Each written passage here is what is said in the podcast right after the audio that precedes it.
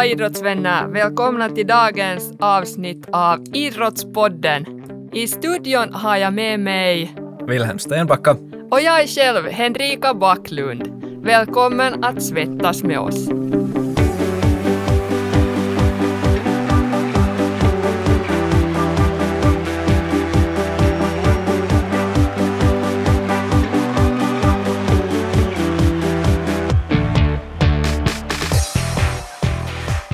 Dagens tema, så jag måste säga att det känns inte något lätt för mig.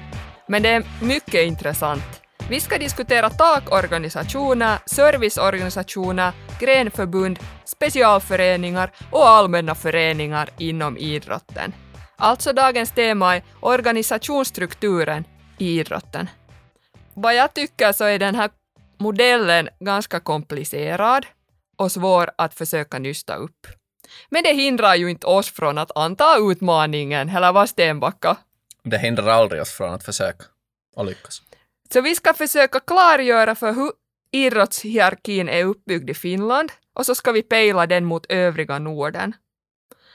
Och vi utgår från om den här organisationsfriheten är bättre eller om vi skulle kunna ha någon mera effektiv struktur.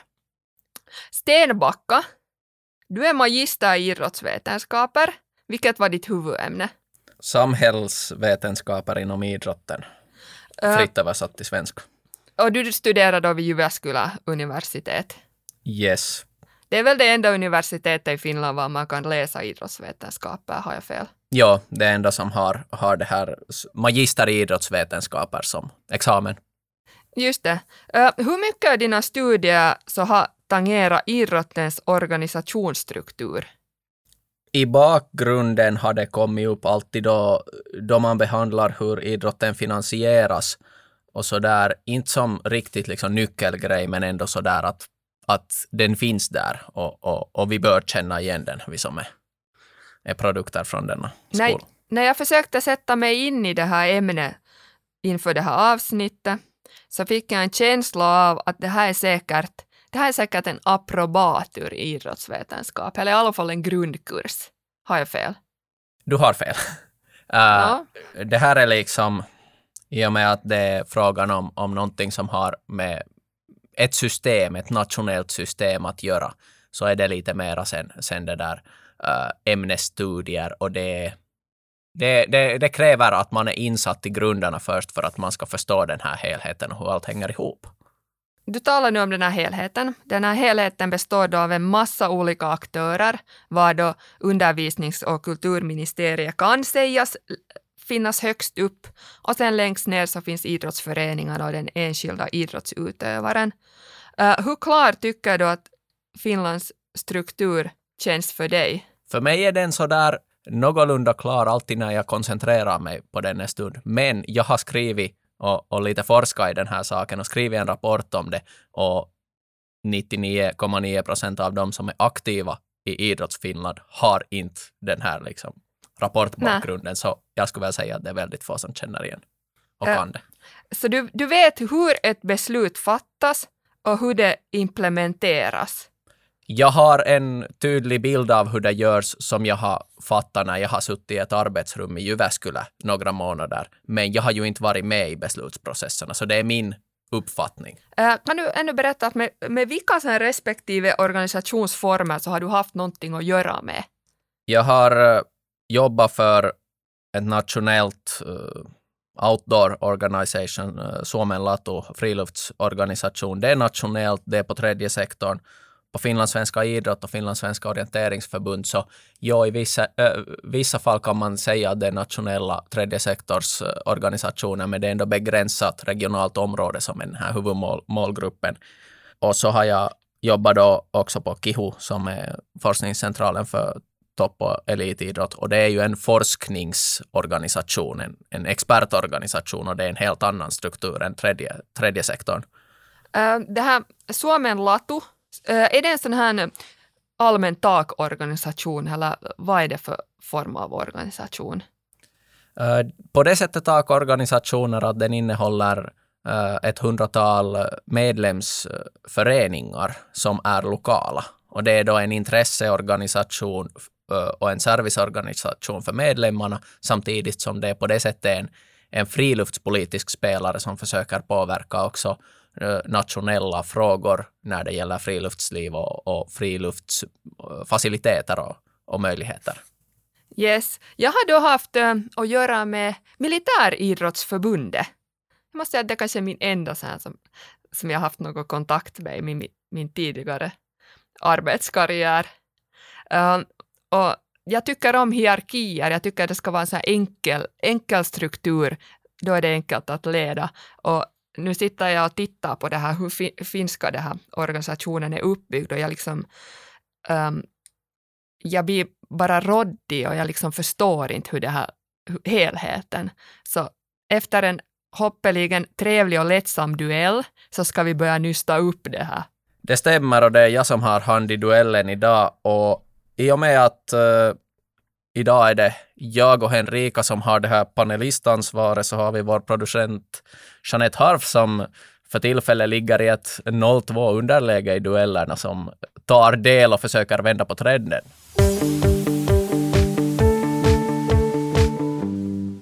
God Jeanette, hur är läget? God dag, tack det är bra. Ja, det är väl så här smällar man får ta som producent, att lite lägga, lägga sig själv eh, i, i blöt också. Jag får väl i alla fall känna så att jag, jag får ju er att briljera. No, jag tänkte just fråga att är det här egentligen en taktik att få oss att känna oss att vi kan någonting eller, ja, eller mår bättre här i studion? Det kan ju också vara ett sätt att få er att göra en säsong till sen. Så att det är ju, det är ju, men, men vi kanske inte behöver gå in på den diskussionen. Ni får ta det som ni vill. Men du är, du är väl förberedd? Absolut. Jag är ju inte så länge jag heller jobbat inom idrottssektorn. Men jag har ju jobbat på finlandssvenskt håll och inom tredje sektorn och utbildningsbranschen. Så att det här med byråkrati och eh, organisationsstrukturer är ju ändå ganska bekant. Tycker du att idrotten är mera byråkratisk än övriga sektorer eller är det, är det liksom samma sak? Nej, jag tror jag skulle nog säga att det är ganska samma sak. Det är nog, Finland har ju ett eh, kanske rykte om sig att vara väldigt byråkratiskt och man ska följa eh, lagar och regler och, och, det ska finnas liksom strukturer för allt. Så att nej, det är nog ganska samma inom utbildningsbranschen också. Och samtidigt så är det väldigt demokratiskt, vilket gör att det mm. finns en massa aktörer. Absolut, och alla ska i, i alla skeden också få bli hörda. Ja. Och det, här, det här ska vi faktiskt djupa, äh, dyka in på, att är det här, medför det här effektivitet eller inte och vad är slutprodukten?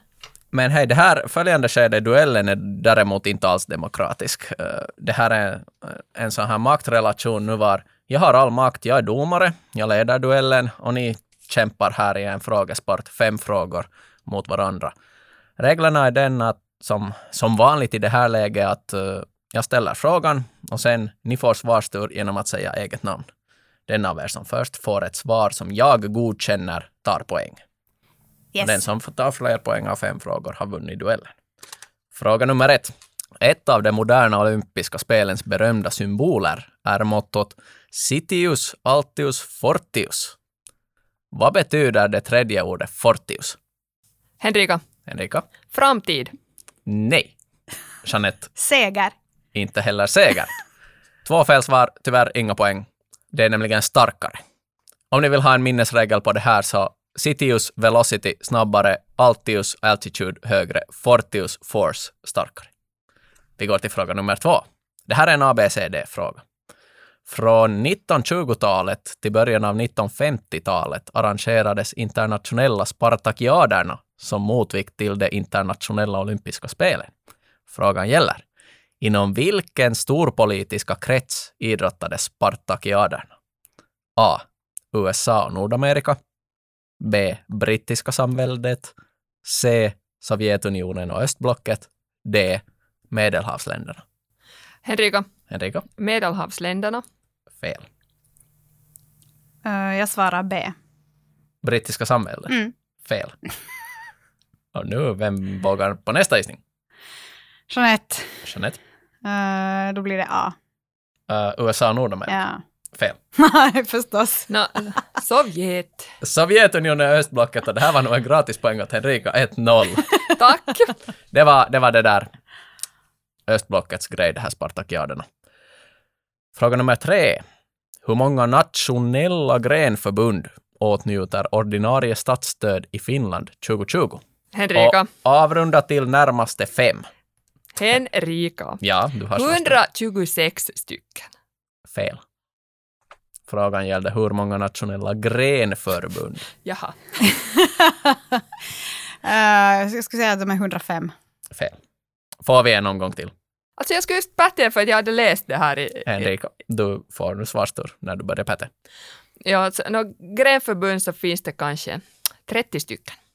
Fel och sista svarsmöjligheten, Jeanette. 80. Rätt svar är 71. Och jag måste ge Jeanette en poäng. Du kom närmare. Jag var närmast. Så att 1-1. Nationella grenförbund. Det finns andra organisationer också som får statsstöd, men det kommer vi tillbaka till i djupdykningen. Men nu har jag en svensk fråga åt er. Fråga nummer fyra, ställningen är 1-1. Vad är Korpen? Vi talar om idrottsorganisationer. Vad är Korpen? Eh, Ja. Just det. Eh, Jeanette, det låter ju som en, en eh, förening. Ja, ja, det, ja, det finns Korpenföreningar. Du är mycket nära. Har Henrika ett svar som tömmer på bordet? Eh, Nå, Henrika. nej. Okej, du har inte. Jag ger poäng åt Jeanette. Det är nämligen så att Korpen är Svenska motionsidrottsförbundet. Och spelar man i Korpen eller är man medlem i Korpen så är man i någon sorts motionslag eller firmalag eller något sånt här. Eh, Tycker du att de har lyckats med sin marknadsföring, Jeanette? Bu- Nej. Eh, Har de något annat namn på något annat språk än svenska? Nej, det är nog Korpen som är det där. Det är faktiskt känt inom Sverige och, och, och om man har en Okej. match, en Korpen-match, så vet man att det är allvar som gäller. Just så. Jag skulle säga att det är ett nationellt sånt här liksom, firmaidrottssystem. Okej.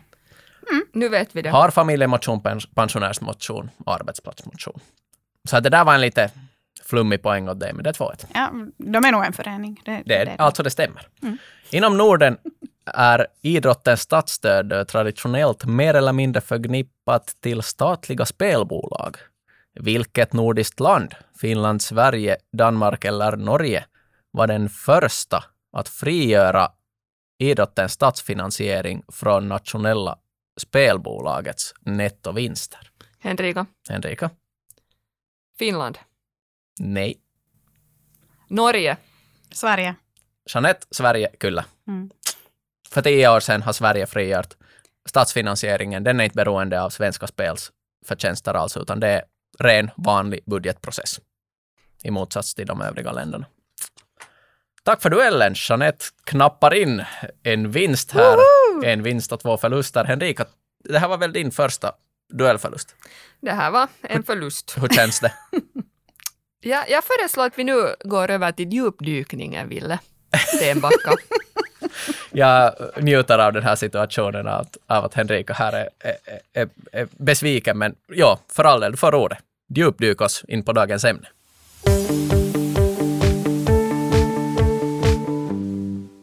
Yes, vi ska djupdyka i idrottens alla organisationer i Finland. Stenbacka, jag vet att du har medverkat i ett projekt för KIHU, och KIHU är väl en förkortning av Kilpaja huippuurheilun tutkimuskeskus. Jag vet inte om det har ett svenskt namn. Ja, det är Forskningscentrum för topp och tävlingsidrotten om jag minns Ja, rätt. men jag tycker att man alltid talar om KIHU. Vi talar om KIHU för det är det där. Det är brandet. Yes, och ni, ni utredde strukturen på idrottsorganisationen i respektive nordiskt land. Och jag hade då eh, glädjen att ta del av den här rapporten. Den var väldigt lång, men där, där fanns mycket intressant. Eh, det som framgår tydligast i den är, är hur mångfacetterad den finska strukturen är jämfört med övriga Norden. Eh, jag tycker det finns en klar hierarki i de här till exempel Sveriges och Norges modell, medan Finlands mera påminner om en matrisorganisation. Undervisning och kulturministeriet, så de styr idrottsfältet i och med att de fungerar som utdelningsansvarig för statsunderstödet till alla idrottsaktörer. Ehm, kan du så enkelt, Stenbacka, förklara hur idrottens verksamhetsmedel kan röra sig från ministeriet till den enskilda idrottaren? Jag gör det här som en grov förenkling och jag går lite från en typ av idrottare till en annan. Och jag börjar med de absoluta elitidrottarna. De har möjlighet att ansöka om eh, ministeriets elitidrottsstöd. Och nu mm, här under våren så publicerades ju de idrottare som får direkt ministeriestöd i vintergrenar, 101 stycken och det handlar om en knapp miljon euro. Uh, 6 000, 10 000 eller 20 000 euros paket direkt från ministeriet, om, beroende på din idrottsliga nivå. Det här är liksom ministeriets stöd till, till de främsta elitidrottarna. Sedan finns det ett annat system där ministeriet delar uh, först pengar till olympiska kommittén. Olympiska kommittén fördelar vidare ett så kallat sånt här toppidrottens, eh, på finska heter det tehostamistuki, alltså det är en form av effektiviseringsstöd som delas ut till x antal grenförbund som har så kallad kompetent elitidrott. Och det, det består av eh, pengar som används till eh, landslagsverksamhet, utveckling av elitidrott, utveckling av talanger och investering i elitidrott inom den här grenen i fråga.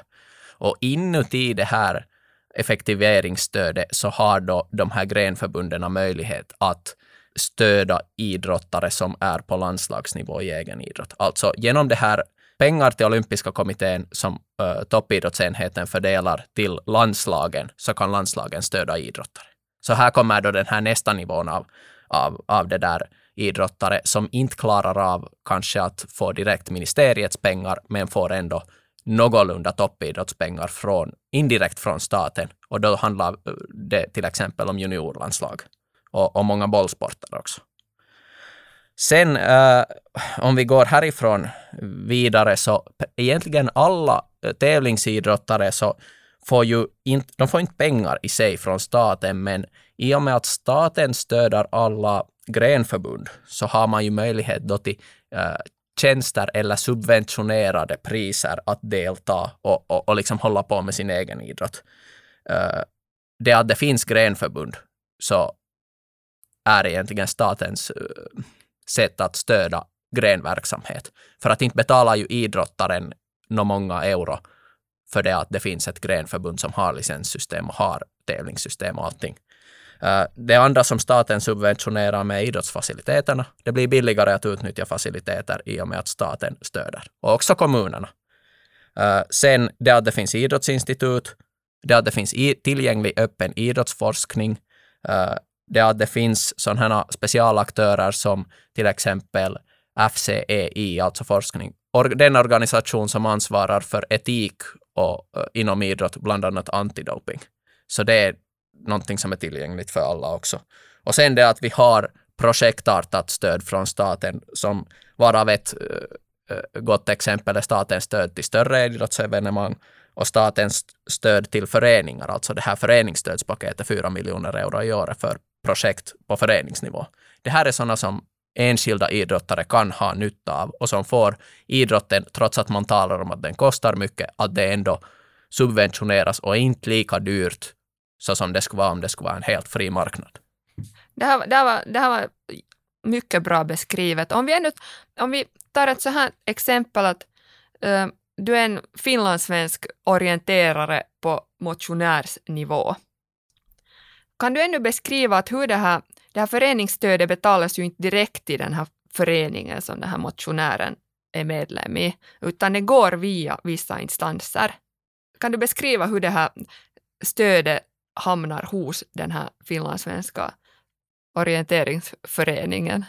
Ministeriet betalar en viss stödsumma till nationella grenförbund. Nationella grenförbund ansvarar för att äh, stöda föreningar, alltså föreningar har tillgång till att använda det här äh, grenförbundets tjänster.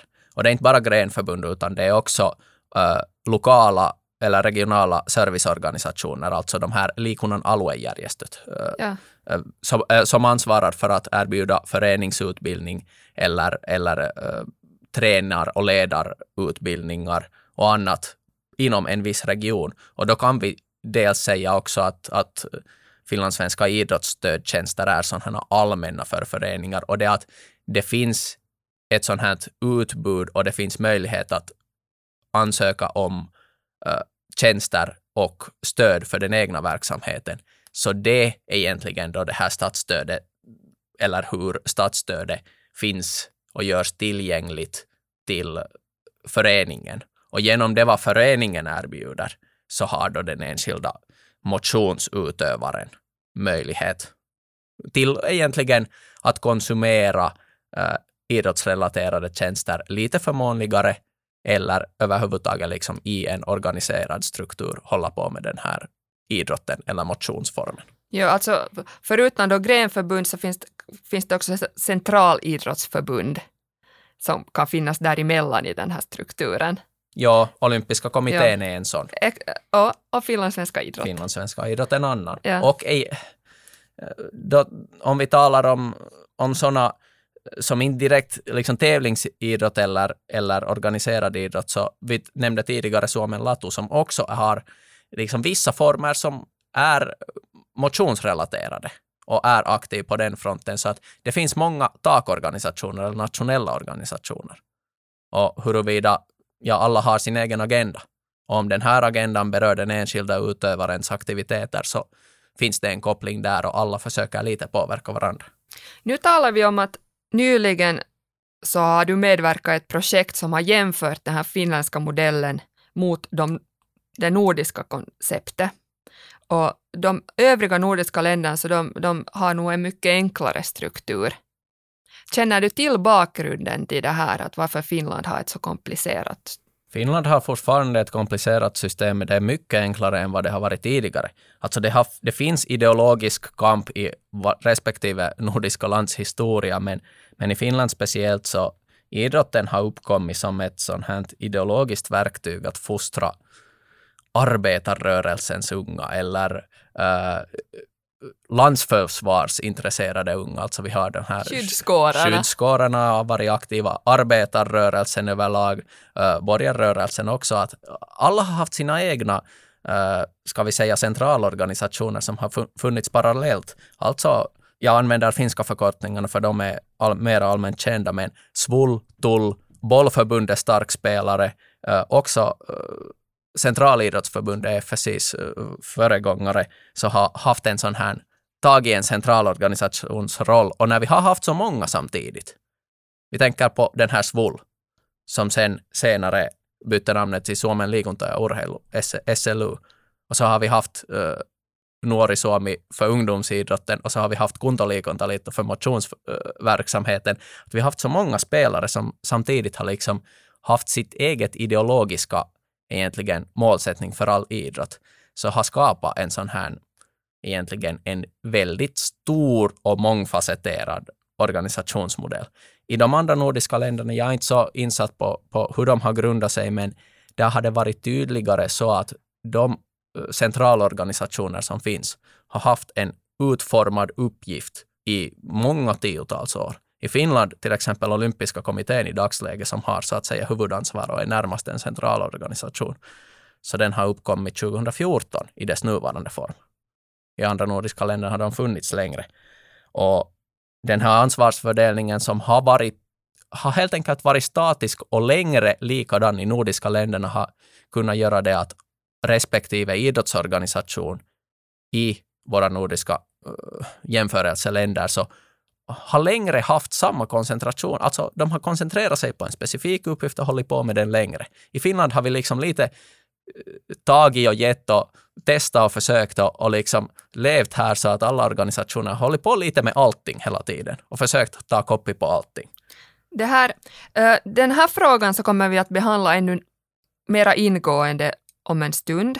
Men kan du säga snabbt bara reflektera över vad du ser att är en nackdel och vad en fördel med att ha så här många aktörer med på vårt idrottsfält? No, för utövaren är det ju på det sättet bra att när vi har många aktörer och organisationer så sannolikheten att någon organisation uh, kör dina intressen eller kör, har en sån verksamhetsform som passar just dig är större och du, du liksom hittar din egen, egen organisation eller förening med större sannolikhet. Och det är det positiva där. Och det andra positiva är såklart det också att, att i och med att alla har möjlighet till statsunderstöd, alltså alla som främjar idrott, så har möjlighet att bli understödda av staten, så, så har vi på det sättet en demokratisk, demokratiskt förverkligad idrottsrörelse där det finns, i alla fall någonting av pengarna går egentligen till alla olika idrottsformer och, och, och typer av idrott. Eh, negativiteten är ju så, såklart det att ju flera spelare det finns, så desto svårare det är att ha en nationellt enhetlig linje, hur vi vill utveckla idrottspolitiken. Och det andra är det att ju flera spelare det är, så desto mera eh, resurser går det helt enkelt åt att, att eh, dels förvalta alla organisationer och dels också det att vi får bruttomässigt mindre idrott för de totalt insatta resurserna. Alltså det är mindre effektivt.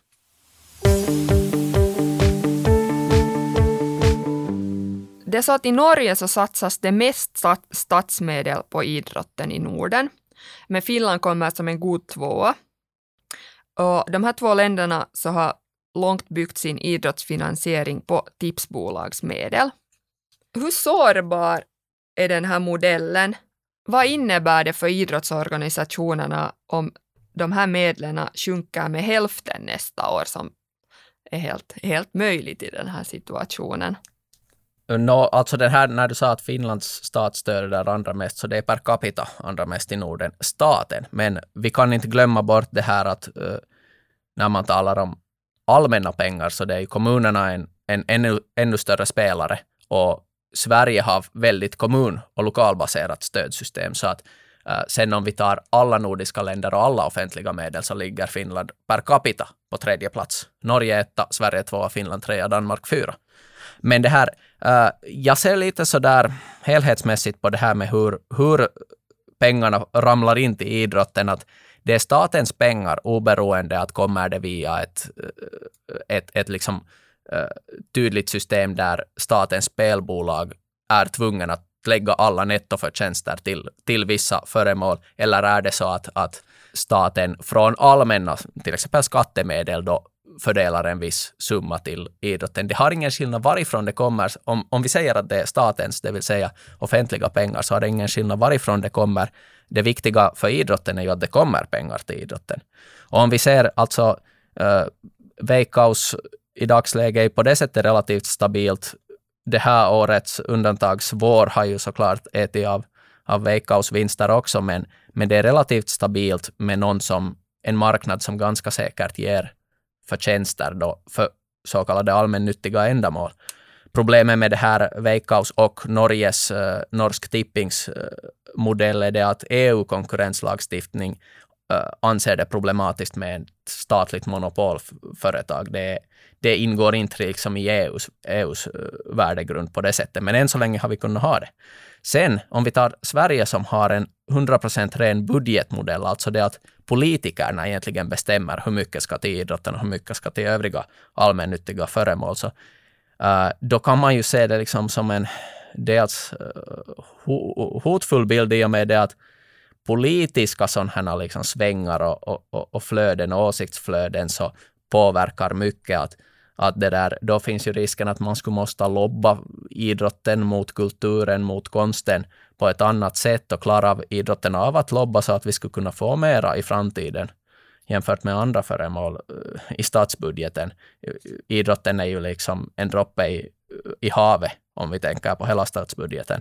Uh, äh, och sen finns det ju risken att väldigt irrationella Uh, om, om vi skulle säga så att, att uh, riksdagen skulle bestå av väldigt så här irrationellt uh, fungerande aktörer, som tur har vi, har vi 200 riksdagsledamöter i Finland, att risken att en väldigt irrationell Trump, Duterte eller Bolsonaro skulle bestämma hur mycket ska till idrotten, så, så det, där, det är ganska liten i den finska eh, riksdagsmodellen, men där är ju också det att hur kan vi veta att eh, idrotten eller allmännyttiga föremål anses viktiga uh, under nästa riksdagsperiod. Och oberoende av modell, är det tipspengar eller är det uh, politisk beslutsfattning rent, så uh, tills vidare så sker ju allt på ett års planering eller ett års beslutsfattande, budgeteringen.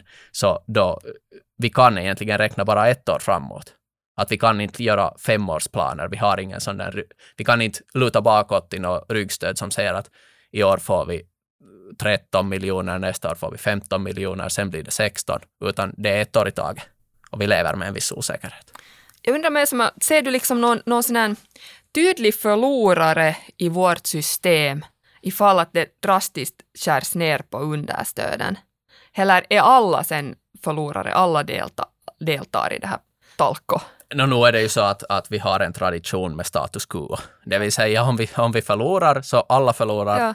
Eh, procentuellt lika mycket. Klart att, att det sen, om vi säger att alla parter får 50 procent nästa år jämfört med vad de har fått i år, eller 80 procent om, om staten lite backar upp om Veikkaus inte, inte ja.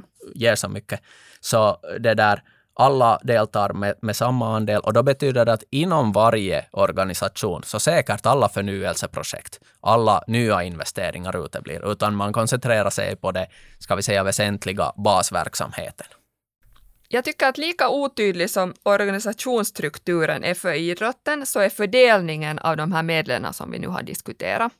Eh, det är över tiotal olika bidragstagare och det, det är vetenskapsinstanser till helt administrativa enheter, till idrottsanläggningar och då föreningar. Och i den här jämförelsen med de övriga nordiska länderna så har Finland det mest komplicerade bidragssystemet. Vi saknar en takorganisation för all idrottsverksamhet, som till exempel Sverige har i sitt riksidrottsförbund. I vårt system så bestämmer var enskild idrottsaktör sin målsättning och metoder för att uppnå den. Och statsbidrag kan, precis som du sa här tidigare, så beviljas till varje aktör som uppfyller kriterierna och som sysslar med någon slags idrottsfrämjande verksamhet. Hur föder det här samarbetet? Och hur går det när så här många små aktörer kämpar om samma bidragsmedel? No, I princip så är situationen då den att alla ansökanden, det vill säga de olika grenarna och de olika idrottsorganisationerna är i en konkurrenssituation mot varandra. Alltså man, an, man kämpar eh, egentligen i samma sandlåda om samma antal medel. Får vi mera i år så är det borta av grannen och vice versa. Det vill säga det finns inget ett sånt här enhetligt idrottsrörelsens Äh, uh, sånt här samarbete att vi utvecklar tillsammans eller vi söker tillsammans, utan alla en var för sig, för sitt eget viktiga ändamål. Och det är klart att alla, alla är viktiga ändamål och speciellt så, så alla, alla de där organisationer själv måste ju anse att det egna ändamålet är det mer eller mindre viktigaste. Det är naturligt. Uh, om vi tar svenska modellen med Riksidrottsförbundet så uh, där är det ju så att, att staten har övergett ansvaret att fördela medlen åt det här Riksidrottsförbundet. Det vill säga då är det idrotten själv som fördelar pengarna. Men nu är det lite samma problem att, att Riksidrottsförbundet består av, av cirka hundra organisationer också och de har sin demokratiska beslutsfattningsprocess hur de förmedlar medel och nu kämpar de ju med samma att, att ger man åt ena extra så är det borta av någon annan för verksamheten. Men nu är det ju klart att vi borde mera och mera gå mot en utveckling där vi samarbetar, söker i lag och förverkligar idrott i lag olika ja. organisationer. Ja, för nu, nu verkar det som att den här stödpolitiken så har inte ett gemensamt mål. Se, ser du något hot här? Ja, det, alla måste göra sina egna målsättningar och då när alla strävar åt olika håll, emellanåt är det mera universella grejer, emellanåt är det jätteolika, så då, då kan vi inte uh, utveckla hela finländska idrottspolitiken mot ett håll. Vi försöker ju med till exempel idrottslagen som anger vissa strategiska huvudmål. Ett av dem är elitidrottens konkurrenskraft internationellt. Det är ett utskrivet mål som faktiskt har under 2010-talet nästan fördubblat sina statsstödspengar. Och ett annat är det att nå flera, alltså integrera så kallade utsatta grupper inom samhället Äh, till, idrotten och genom den integrationen får de aktiva äh, i samhället. Det är en annan utskriven grej. Och en tredje utskriven äh, överskridande, organisationsöverskridande strategisk grej är det här med, med först idrott i skolan eller fysisk aktivitet i skolan som nu egentligen håller på att överföras från bara grundskolan till olika, andra faser, alltså andra stadier, högskolestudier och sådär. En mer aktiv vardag.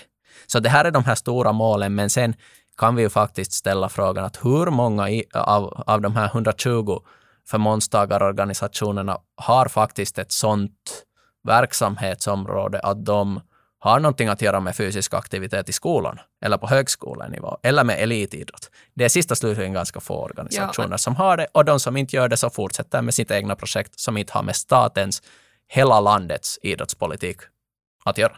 Men nu, nu försöker faktiskt staten lite styra det här vad säga, arbetet hos de här idrottsorganisationerna i och med att man från och med nästa år så kräver att, ähm, att man har principer för etiskt arbete, hållbarhet, jämställdhet i skick för att kunna få det här statsbidragsstöd.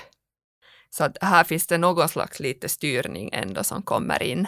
Det kommer och det är jättebra att vi mm. har den där styrningen. Jag tror inte vi har ännu utskrivna konsekvenser. Vi har, vi har inte något case ännu var, var vi skulle kunna bevisa att vad händer om man sen inte koncentrerar sig på de här ja. viktiga no, utvecklingsfrågorna. No, det, det sa jag inte att det, är liksom, det, här, är, det här är 15 procent av stödet. Så styrs av det här att om man, om man jobbar för de här sakerna, att det är ju inte ändå, den här verksamheten kommer ju inte att gå, gå ner ifall att man inte har det i skick. Mm. Men att det är en styrning, vilket jag själv tycker är mycket bra. Och jag måste ännu backa tillbaka till det här med, med enhetlig utveckling för hela landet. Att olympiska kommittén har ju faktiskt i sin nuvarande form liksom aktivera och integrera diverse organisationer mera och mera. Att jag tycker nog att vi går mot en utveckling där idrotten allt mer enhetligt liksom försvarar sin ställning jämfört med övriga delar av samhället, men också liksom försöker. Det finns initiativ att försöka utveckla saker gemensamt och det, det är svårt och det är abstrakt, men det är bra initiativ. Okej. Okay. Men vi har, alltså vi har nu, vi har sammanlagt 126 aktörer som fick statsunderstöd av ministeriet i fjol. Och det här är betydligt fler än i ett annat nordiskt land. Um, det här kan man ju se som ett tecken på en rik folkrörelse och demokrati um, samt den här folkhälsorörelsens medverkan i det här. Vad, vad ser du som de positiva sidorna i den finska modellen? Nu är det på det sättet det här äh, jämlikheten i beslutsfattandet och det att, att det anses faktiskt att det finns väldigt många viktiga aspekter inom idrott som bör främjas och alla har rätt till stöd. Och det att, att eh, liksom, det anses vara värdefullt oberoende om det är frågan om en tävlings eller elitidrottsgrej eller om det är frågan om, om något lokal nivå eller om det är frågan om friluftsliv. Att det är ju positivt. Och, och det andra är då att, att egentligen så vi har en jätte på det sättet rättvis modell i och med att ministeriet som ändå objektiv eller utomstående aktör i förhållande till alla ansökande organisationer är den som fördelar. Det vill säga man, liksom ministeriet och, och de tjänstepersoner som finns i ministeriet så är ändå liksom Oberoende? Man kan aldrig vara 100% objektiv och oberoende, men, men det där, det är det närmaste objektivitet vi kan komma och när vi har en relativt objektiv beslutsfattnings liksom, princip, så då kan vi ju räkna med att det är relativt rättvist i alla fall. Ja, alltså det, det är tjänsteman, tjänstemän som fattar beslut och de ska inte liksom på det viset kunna påverkas av, av lobbning. Så, så är det uppbyggt, ja. Här, här kommer vi nu också tillbaka till det här som du sa tidigare, den här Finlands historia som är ändå annorlunda än de övriga nordiska ländernas. Att vi är ju de, ser man inte att, att vi är de tusen föreningarnas land också, förutom sjöars land? det är vackert med tusen organisationer och tusen föreningar också. Ja, det, det, det återspeglas säkert här också. Mm. Sen så tycker jag att man bör betona också i den här diskussionen det att den här enskilda kommunen så är en stor bidragsgivare till idrotten. Ja, speciellt för en individuell motionär, idrottsutövare, så nu har kommunen mycket större roll än staten. Det är ju bara för den här riktigt internationella eliten som staten är viktigare, men, men det där, det att vi har, alltså på riktigt, vi har på EU-nivå en alldeles uh, ofrånkomligt tillgänglig, uh, tillgängligt nätverk av idrottsfaciliteter nära hemmen, nära vardagen. Så det här är någonting som är väldigt värdefullt. Och, och kommunens roll i, när det gäller idrottsfaciliteter och också stöd till lokala idrottsföreningar, så den är ju väldigt viktig. Den ja. är viktig i Finland, men speciellt i Sverige. Och Sverige har ju en jätte lokalbetonad stödpolitik. Men här så, så leder det också oftast till det att det, det är mycket stor variation på var man bor och hurdana tjänster man har möjlighet att ta del av. Absolut, och det är ju, vi kan ju liksom, tar vi Savukoski och, och Helsingfors så där rent geografiskt så är det helt olika enhet, enheter och detsamma gäller att kommunerna, vissa drar ju jättebra och har ekonomiska muskler och vissa, vissa är faktiskt illa ute. Och, och I och med att idrotten är ändå inte en lagstad skyldighet för kommunen eh, på det sättet som, som det där basundervisningen och, och hälsovården, så då uppstår det ju klart eh, variation i det att hur mycket kan kommunen A och kommunen B stödja föreningar, hur mycket kan de erbjuda uh, idrottsfaciliteter och till vilka priser. Ja, och, och, vi, och, och, vissa kommuner så har mycket starkt gått in för det här, eller ser den här nyttan med att, att kommuninvånarna rör på sig. Och eh, vissa då tar inte det på lika stort allvar. Vilket betyder att det till exempel finns jättebra skidspår i grannkommunen och inga skidspår alls där vart man själv bor. No, det är ett konkret exempel och samma gäller till exempel då bollplaner eller, eller eh, gym, gymutrymmen. Vissa kommuner slår ihop sig när det gäller idrottsverksamheten och det är jättebra. Man tänker i större enheter. I vissa så kan det finnas två kommuncentrum nära varandra. Där är i båda jättebra uh, infrastruktur, men sen i, i glesbygden inte alls. Och uh, inte skulle jag på det sättet hålla med att, att kommunerna inte bryr sig, men, men fakta är ju det att, att det är en resurskamp inom kommunen och i vissa så får idrotten en, en oskäligt stor roll och i vissa så blir idrotten uh, inte nedtrampad, men den förlorar kampen åt andra moment. Mm. Men hej, nu förflyttar vi oss vidare. Vi ska tala om toppidrott. Det administrativa ansvaret så det ligger mycket långt på olympiska kommittén i Finland. Och uppbyggnaden av den här organisationsstrukturen så den påminner mycket starkt om Norges Olympiatoppen. Vad tror du att är bakgrunden till det här, Stenbacka? Det här är någonting som säkert många redan kan gissa att Norges uh, toppidrotts uh, framgång på 2000-talet, både sommar och, och vintergrenar, är liksom per capita otroligt hårt. Alltså framgångarna finns och det finns ett Eh, effektivt system. Okej, okay, de sätter mycket pengar på det också eh, per capita, men, men det där vi måste komma ihåg att, att Norge har Norge är ett rikt land annars också, men att, att det är de här framgångarna, de här modellerna från Norge där dels Dels då det här med deltagande expertis eh, som DOMs motsvarighet till KIHU erbjuder landslagen och idrottarna. Så det är ju någonting som Finland har kopierat då, att KIHUs experter inom, inom det där äh, näringslära och psykisk mental coaching och det där eh, fysiologi så deltar då på landslagsaktiviteterna mycket omfattande. Finland har kopierat den här modellen och vad jag förstår så är det ganska idrottarvänligt då att ha de här fysiologerna och, och, och psykologerna på plats då när det är läger och då när det är internationella tävlingar. Eh, det som också har varit diskussion, inte riktigt har implementerats, men har så småningom blivit viktigare och viktigare för Finland, är den här danska modellen där man tydligt prioriterar sådana grenar där det finns realistiskt mål att uppnå framgång. Alltså danskarna har som Nya Zeeländarna kategoriserat idrottsgrenarna i sådana som kan generera olympiska medaljer eller paralympiska medaljer och, och då det där betydande VM-framgångar och grenar som inte kan realistiskt generera de här. Vet du, det här är en militär strategi också, Stenbacka. Mm. Alltså man ska, det här är taktik. Där vart man har, har fått ren framgång, så dit ska man satsa sin, eller vad man har att liksom då ta till. Ja, och det här är nu problematiken. Uh, här, vi talar om det här med demokratiskt uh, uh, rättvisa med, med resursfördelning och vi talar om det här med att, att det finns en organisation för alla olika former av idrott i Finland.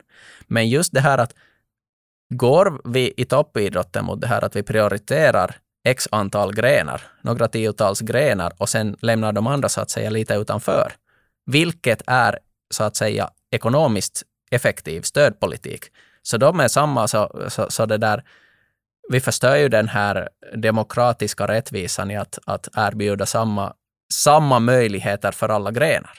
Och om vi tittar på rent ekonomisk effektivitet, inte finns det ju underlag för att massiva världsstora grenar som fotboll, inte kan man liksom Finland är ett litet land och, och, och även om vi skulle sätta alla våra idrottspengar på bara fotbollen, inte ger det automatiskt en VM-guldmedalj i, i herrar och damer om 20 år. Inte. Att, att liksom, eh, speciellt tror jag Nya Zeeland har gått för det här också, att, att välja de här grenarna utgående från vad är eh, ekonomiskt effektivt möjligt att ta de där ja, mästerskapsmedaljerna. Alltså man, tänk, man tänker som är kostnadseffektivt mm. syfte. Mm. Och det är lätt för danskarna i och med att danskarna har inte en naturlig vintersports liksom, infra på det sättet som vi i övriga Norden har, att vi har både sommar och vinter. Så det här, det här är en fråga, alltså toppidrottsenheten har ju prioriterat liksom vissa bollsportsgrenar där det är möjligt att, att komma till internationella mästerskap. Alltså framför ishockey? Andra. No, ishockey, ja. Basket, ja. Volleyboll, ja. Men, men till exempel handbollen där vi är långt efter i dagsläget, så det finns det, det, har då blivit utanför och det, det, det återstår att se att går vi för den här danska modellen av prioritering eller håller vi oss till den här demokratiska? Nu är vi någonstans däremellan. Vilka, vilka grenar borde Finland i så fall satsa på ifall man implementerar den här danska modellen? Vad tänker du på? Nu går vi till, till mina gissningar, men nu är det ju där var vi har dels stor massa och där vi har så att vi kan, kan liksom kostnadseffektivt träna på hemmaplan. Det är vinter, vintersporternas uthållighetsgrenar, vårt klassiska skidningar eh, och, och liksom nordiska kombinerat och, och no, skidskytte är en internationell gren, men där är det inte, alltså om vi tar nordiskt kombinerat, så det är inte en så stor gren att, att, att antalet medal medaljörer per utövare är, är större. Uh, och så har vi spjutkastning. No, vissa specialgrenar inom friidrotten är möjliga. Uh, internationellt mindre, mindre populära grenar som kastgrenarna till ja. exempel vore, vore ju möjliga. Orientering? Ja, orientering är också en internationellt mindre gren där, där vi kunde satsa på det. Där finns det ju det här att, att så länge som det inte är OS-gren så kan vi ställa frågan att är det uh, nationellt betydande uh, framgång det att man har VM-guld jämfört med ett OS-guld. Ja. Men nu kommer vi faktiskt in på ett helt sidospår. Vi kom in men på vi spekulerar den här saken nu. Ja. När vi en gång kom igång. Ja, men yes. alltså jämförelsevis så danskarna har ju satsat uh, förhållandevis supermycket på något, uh, alltså uh, ratapyörä eller bancykling. Ja. För att det är de specialgren. Och det är ändå relativt litet jämfört med landsvägscyklingen, mm. där danskarna förvisso också är ganska bra. Ja, men vi kör vidare. Vi kör vidare. Det här eh, olympiska kommittén, så det är ett mycket självständigt organ i den här finländska organisationen. Det är, man, kan, man kan sätta det på samma nivå här, om man nu kan sätta något i nivå med varandra i vår modell, som med, med de här centralförbunden. Men det har, det har sagts göra den till ett svagt och ensamt organ som då en representant för hela Finlands toppidrott. Vet du hur man resonerar har resonerat här? Att olympiska kommittén är svagt. No, det är ju svagt, eller ska vi säga så här att för tio år sedan så var, var olympiska kommittén som då hade toppidrotten och Valo som hade allt annat, liksom allmänna idrottsorganisationer. Så det var två parallella svaga organisationer. De hade inte koll på bollförbundet eller hockeyförbundet bland annat. De ändå, eh, om vi tänker eh, från ett sponsorsperspektiv, våra kanske starkaste enskilda eh, grenförbund. Så att när man slog ihop Valo och, OK så man ville göra det till en stör, starkare spelare som är viktigare och mer central för idrotten. Och jag tycker att vi går hela tiden mot, mot sådana steg där olympiska kommittén blir viktigare. Och nu ska jag säga att olympiska kommittén har koppi och koll på 80-90 procent av grenarna, alltså alla de mindre grenarna. De som är också i viss mån beroende av, av olympiska kommitténs stödmekanismer. Men sen de här starkaste grenarna, just fotboll, hockey, ja, i viss mån kanske friidrotten också som har jättestark uh, egen tradition. Så de de, de, har, de är inte beroende av olympiska kommitténs tjänster och därför blir det lite haltande ännu. Det här är min arbet, utan outsider i arbetsrummet i Jyväskylä som talar. Jag tycker att vi går mot en väg där, där vi får en mer, uh, liksom en starkare och en mer för idrotten överlag väsentlig centralorganisation. Ja, jag har bara sett som sån här kritik för att dess olympiska kommitténs resurser endast kan riktas till grenförbunden under olympiska kommittén. Och, Då när man talar om toppidrott så är Ja, det ju så, ja. ja. Men att, att olympiska kommittén har ju andra enheter också som försöker hela tiden liksom nå de här övriga idrotts och motionsaktörerna. Och där är kanske det haltar i och med att samarbetena är nya. Och, och, Ja. och det finns inte ännu en sån här tradition av samarbete och gemensamt, gemensamma målsättningar. och sen är, och en del av kritiken har varit det att samarbete, eller kontakten till KIHU så är dålig, eller att den inte kanske finns. Ja, det är ju dels då när de har hållit på så länge skilt från varandra, men just det här med deltagande expertis, så att, att Kihus mest sakkunniga experter på områ sina områden, så deltar de med några grenar var. Fysiologerna är med olika uthållighetsgrenar och biomekanikerna är med friidrottens kast och hoppgrenar och så här, att man lägger just de här kompetenta resurserna eh, liksom riktat på olika grenar, så det är en väldigt bra öppning till det. Och det är just att matcha ihop vilka behov har grenarna kontra kihu. Vad kan de erbjuda varandra? Okej, jag, jag börjar förstå det här som lite bättre. Här, vi kommer att avsluta med sån här lite kanske egen betraktelse på vår struktur. Om du skulle kunna ändra en sak i då organisationsstrukturen, så vad skulle det vara? Får jag nämna två saker? Okej, För att det här, alltså den ena har med ekonomi att göra. Alltså ett alternativ skulle vara det att vi skulle i stödavtalen skriva in att ett, en viss procentuell andel av eh, verksamheten, av pengarna, måste gå till idrottsaktiviteter. Och så, så hög som möjligt så att alla organisationer skulle måste fundera sin egen verksamhet, att de slipar bort allt det som inte skapar och stöder idrott och istället ha mera av den där verksamheten faktiskt så att verksamheten är det som händer ute idrottandes på fältet. Det är svårt att mäta, men det här är en min målsättning. Bort med administration och mera aktivitet. Eh, ett annat alternativ skulle vara det att vi skulle ta en lite dansk approach till det här att varje organisation som får statsstöd så har ett begränsat antal uppgifter. Och det är den huvuduppgifter. Här menar jag nu det att inte kan alla organisationer ha egna IT-system och egna föreningsutvecklingskoncept och sina egna vad som helst liksom program utan, utan det där eh, är man ett grenförbund så då är det grenaktiviteterna, träningen, tävlingen som är grejen. Och sen får det här övriga eh, organisationer ansvara för bland annat IT. Och här har vi ett positiv, en positiv grej som kanske är på kommande och det är det att från att alla grenar har haft sina egna system för eh, disciplin så är, finns det nu snack om att det här etikorganisationen tar ansvar för all disciplinverksamhet inom idrotten. Och det är ju en öppning. Det, där är kompetensen och då är det gemensamt för hela idrottsfilmen. ja, och det är också en form av samarbete. Absolut. Att, att det är inte sådär alla gör samma sak på skilt håll. Mm. Det tycker jag ser, ser jag som liksom största risken med den här finska modellen. Ja, nu har vi ju mycket över, överlappande och, och, och sån här tårta på tårta. Ja, det är in, ineffektivt och, och, och det är onödigt. Nåja, nu har vi det här dryftat den här idrottsstrukturen. Det är viktigt och det påverkar varendaste en idrottsaktör. Men för att lätta lite på den här stämningen så kommer vi att ta nu den här avsluta med personliga frågan.